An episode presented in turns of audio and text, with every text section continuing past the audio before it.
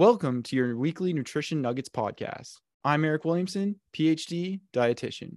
I'm here with dietitian Abraham Andrar We're here to distill the research on hot topics in nutrition into digestible and applicable takeaways. If you're new here, be sure to subscribe to this channel and follow us on Instagram at Nutrition Nuggets.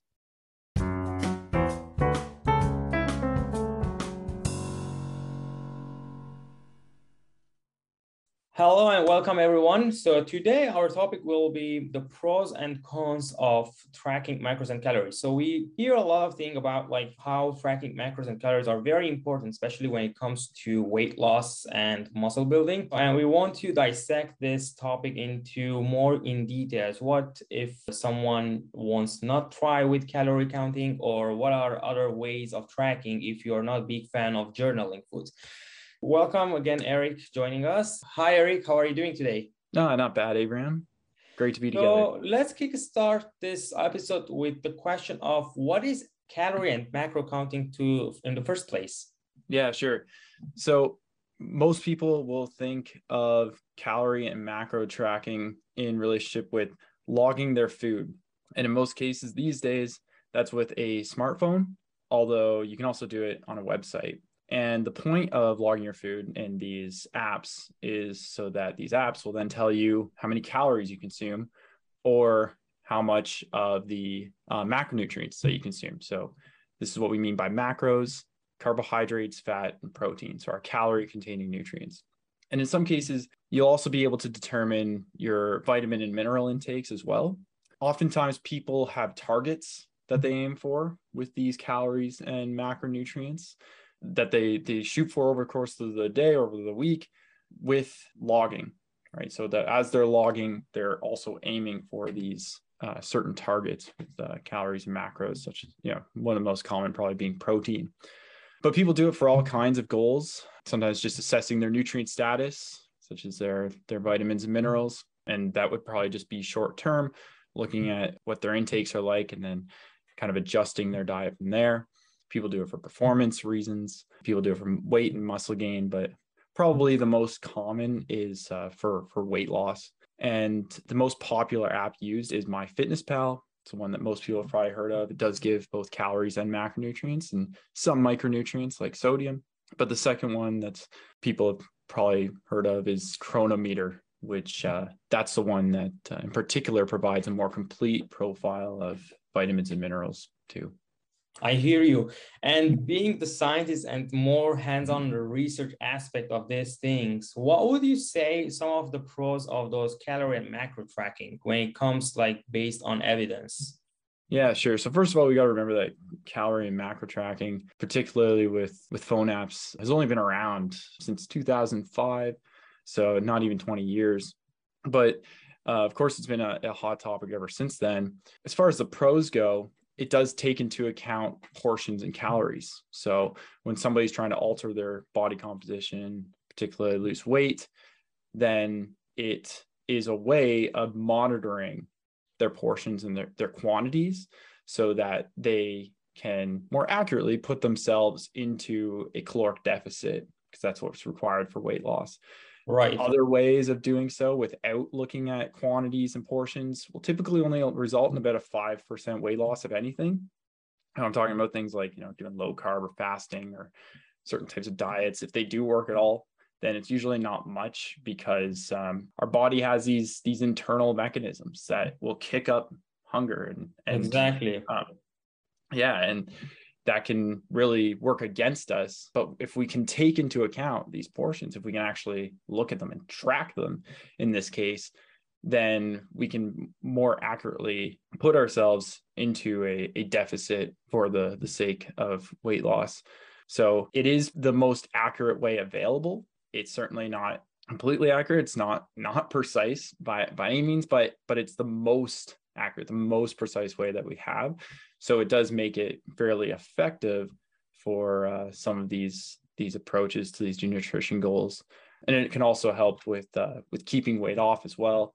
So when people are, do lose weight, although they they may not do it as often, there's certainly research to suggest that people who track occasionally, at least, are more likely to keep weight off. That's shown in the uh, weight control registry. So, this big database of people who have kept weight off all around the world. And um, a lot of them report tracking at least occasionally. Uh, in a recent systematic review, like big, big study showed that a lot of people who are able to keep weight off do tracking. So, kind of to summarize that, I would say that uh, the pros would be it's it's more effective than any other method available to the general public. It's more accurate, and that's why it's more effective uh, than any other method. One other thing actually I'll mention is that it can also encourage a, a flexible mindset sometimes, like a more flexible dietary control. So I think about before these apps were available, a lot of people would be doing things like Atkins or bodybuilding diets. They're just right. eating chicken and rice and broccoli and that.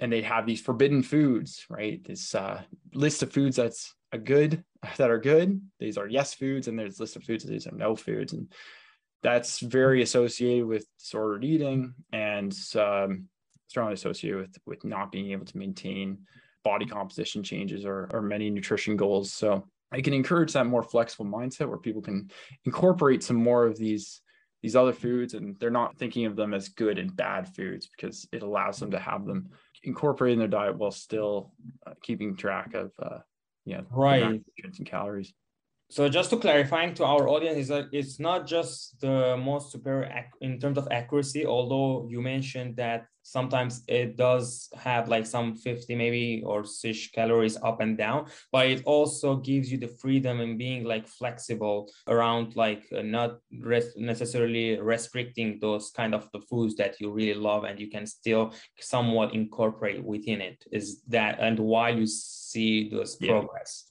yeah, that, that's exactly it. Yeah. Now that we know those kind of like the pros, what would you say some of the cons behind tracking and who should not track if anyone at all? Yeah.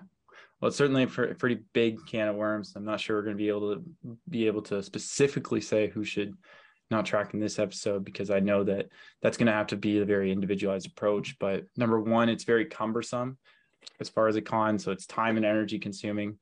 Uh, number two, like I said, it's maybe the most accurate approach we have, but overall it is fairly inaccurate.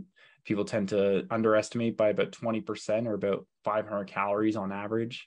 People who are, are trying to lose weight tend to to underestimate even more, about almost 50% of the uh, calories they consume. So they're they're they're actually consuming a thousand calories more than what they report. So those are two big things, cumbersome and inaccuracy, but probably the biggest con and the, the biggest risk factor is the risk for disordered eating and, and food relationship issues. Mm-hmm. This is where we're kind of distinguishing who should and who shouldn't track. You know, there's been studies, these observational studies that look at people who are tracking and they take this big population. Looks like about 30% of people who are tracking will have obsessive thoughts about food and characteristics of disordered eating. Yes, and that's no no small number then the, the second question is like is this a chicken or an egg situation? Is it the tracking that's causing disordered eating or is it disordered eating that results in people wanting to track? And if we look at people who have eating disorders about three out of four of them will be tracking so about 75% and then if we look at some other studies that, that do randomized control trials so this is a bit more rigorous where they actually have people track and then they look at symptomatology of eating disorders before and after it doesn't appear that there's any difference. So it doesn't actually put them at an increased risk of disordered eating. So it does seem to be more in the direction that disordered eating leads to people tracking rather than the other way.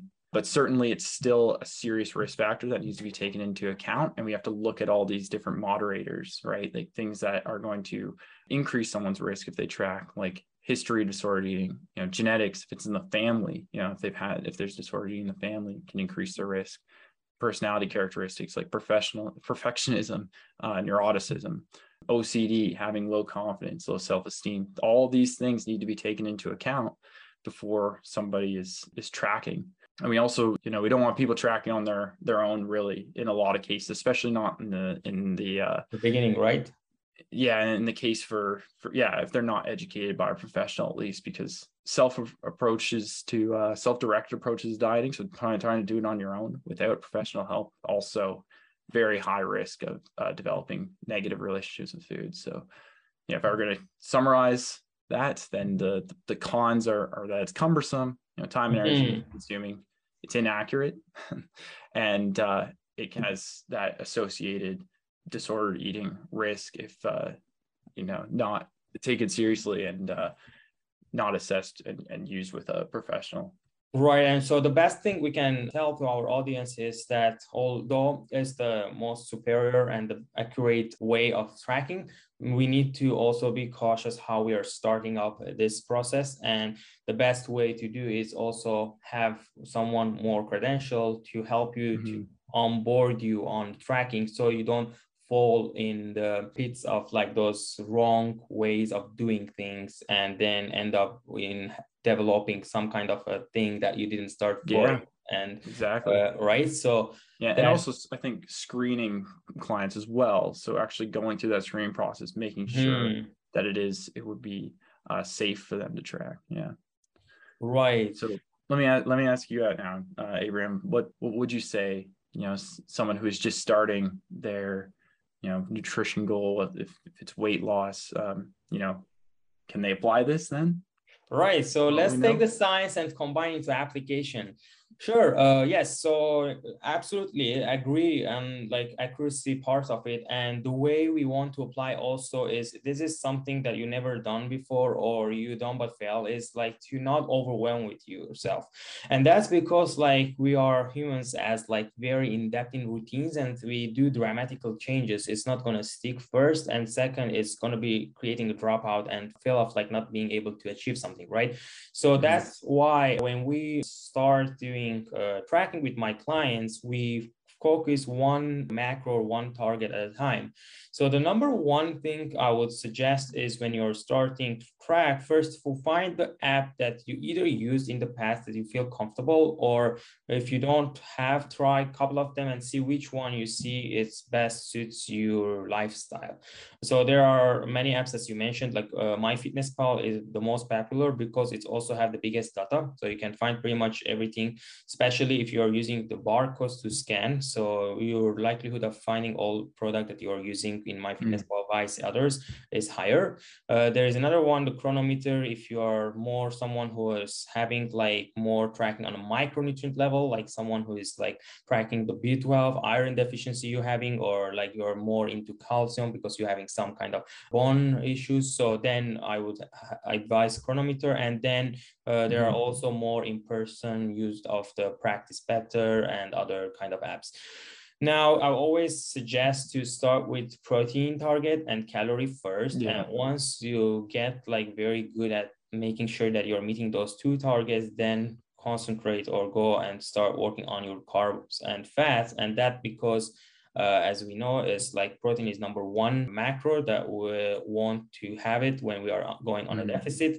We don't want to lose our muscle mass, and that's a different episode. I guess we can elaborate more why. So, and the second one is the whole point of you tracking is to make sure that you're on a calorie deficit. And when you get a target of deficit, and that's another maybe episode, like how much deficit you want to be on. And then when you're targeting that calories to make sure that you are hitting the colors otherwise it uh, there is it's useless or it defeats the purpose of tracking. So those are the two one. And once mm. you become very comfortable with uh, those numbers and hitting those numbers and consistently then we add to the other uh, factors. So and another thing i would like to bring here is that sometimes people end up using the or heavily relying on the online calorie calculators. And that's another mm. big mistake because there are many factors uh, that maybe we can speak about it again, because those are very, very broad topics. And I cannot dive in into more details unless we do another episode is to make sure that you don't blindly follow a number that is sticking on the calorie calculator because there are a couple of factors that are not considered when you're doing this and uh, rather than use your average 10 day intake and and have that as your basal line and start from there because there are metabolic issues hormonal issues that you might have experiencing or your body is experiencing that is not necessarily reflecting the right number when you're doing a theoretical calculation based on your age gender yeah, uh, sure. height and weight and uh, that's it pretty much how yeah, you yeah. can apply in terms of that now uh, you, you might also be wondering now uh, if like someone is not being able to track the calories and is not someone who is big fan of like journaling what other mm. options that person might have and uh, I, if I'm going to go over, there are basically three ways where you can actually do this tracking or journaling. But let's go from the best uh, or the, the, the preferred superior vice, the second best and the third best. The first one is, as we all mentioned and you mentioned, is basically counting your calories and having a measuring scale. So having a scale is going to increase accuracy when you are tracking and journaling.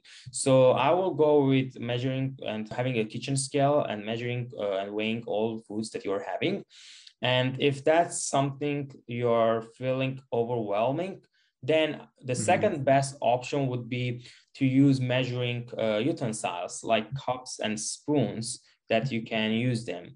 And let's say if that is also out of the question, the last one that comes is using your bare hands. And sometimes this is also great because let's say when you're traveling or when you're on a vacation, you don't necessarily going to use measuring scales or mm. uh, you're not going to bring cups and spoons with you to measure, right? It's not realistic here. So, so it's referred to as handy portions, right? Exactly. Yes. So you always have your hands with you no matter where you go, right? So you always yeah. have an estimating tool by your side and learning how to use it is an ideal way of like uh, basically mm. to use it anywhere. So too quick. And those those those could be used either with the app or without, right?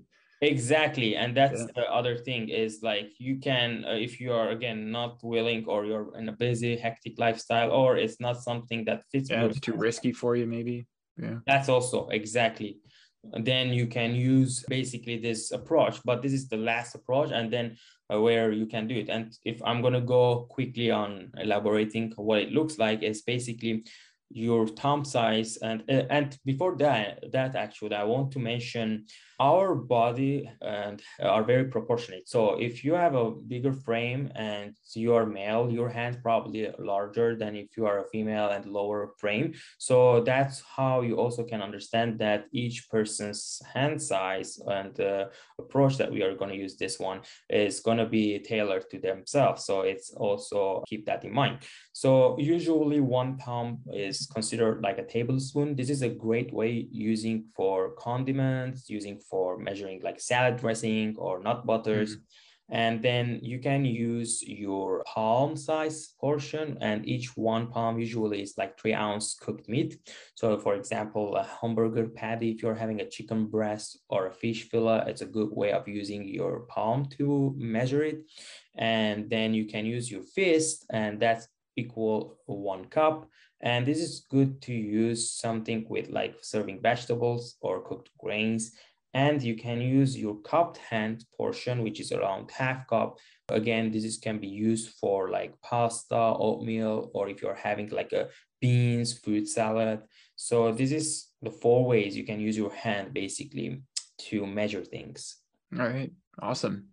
Yeah, no, it's great. I think that provides a lot of good alternatives as well and because you know we don't have to track i mean certainly there's plenty of ways to accomplish our goals and uh, this is just one one tool in the toolbox and i think you know like we kind of outlined before it's that the, the person needs to be assessed before they move forward with something like this because there are risks involved and um, i need to make sure that we're using it effectively exactly right? and and that we're not being tripped up by things like online calorie counters, which uh, you know aren't going to be very accurate. They're not going to be as, as reflecting the as, yeah as now be right? ideal for accomplishing a goal.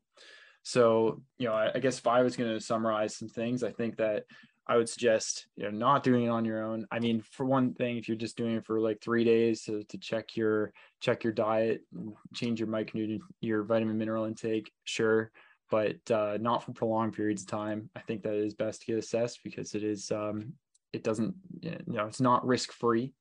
There are certainly you know more accurate ways of doing it than than others, and we want to make sure that we're taking those steps.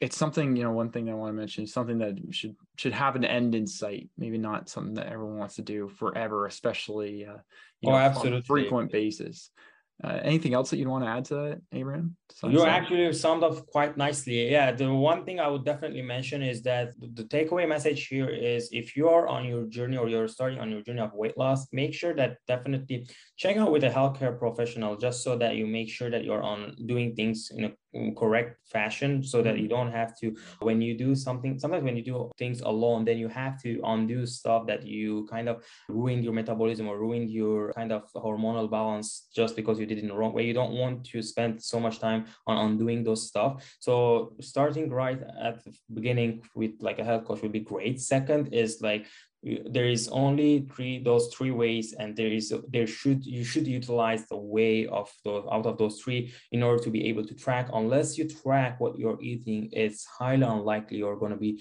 able to accomplish any type of weight loss just because it's if we're going to speak about our intuition our mm-hmm. intuition works perfectly fine. But unfortunately, it doesn't work for caloric deficit. It works for caloric maintenance. That means if you are going to listen to your hunger and satiety cues, you are going to do great in maintaining your energy levels and you maintaining your weight, but not necessarily losing weight. So based on your preference, based on your lifestyle, whatever stick with you, choose the one that's the most important part is like, you know, you need to see which one works for you so that you can stick to it, choose it, and then stick and work with it. Thanks for listening to Nutrition Nuggets podcast. Remember to subscribe on iTunes and Spotify. Share it with your friends and give us a rating. We really appreciate that. And make sure to go to at Nutrition Nuggets on Instagram to watch the videos as they come up.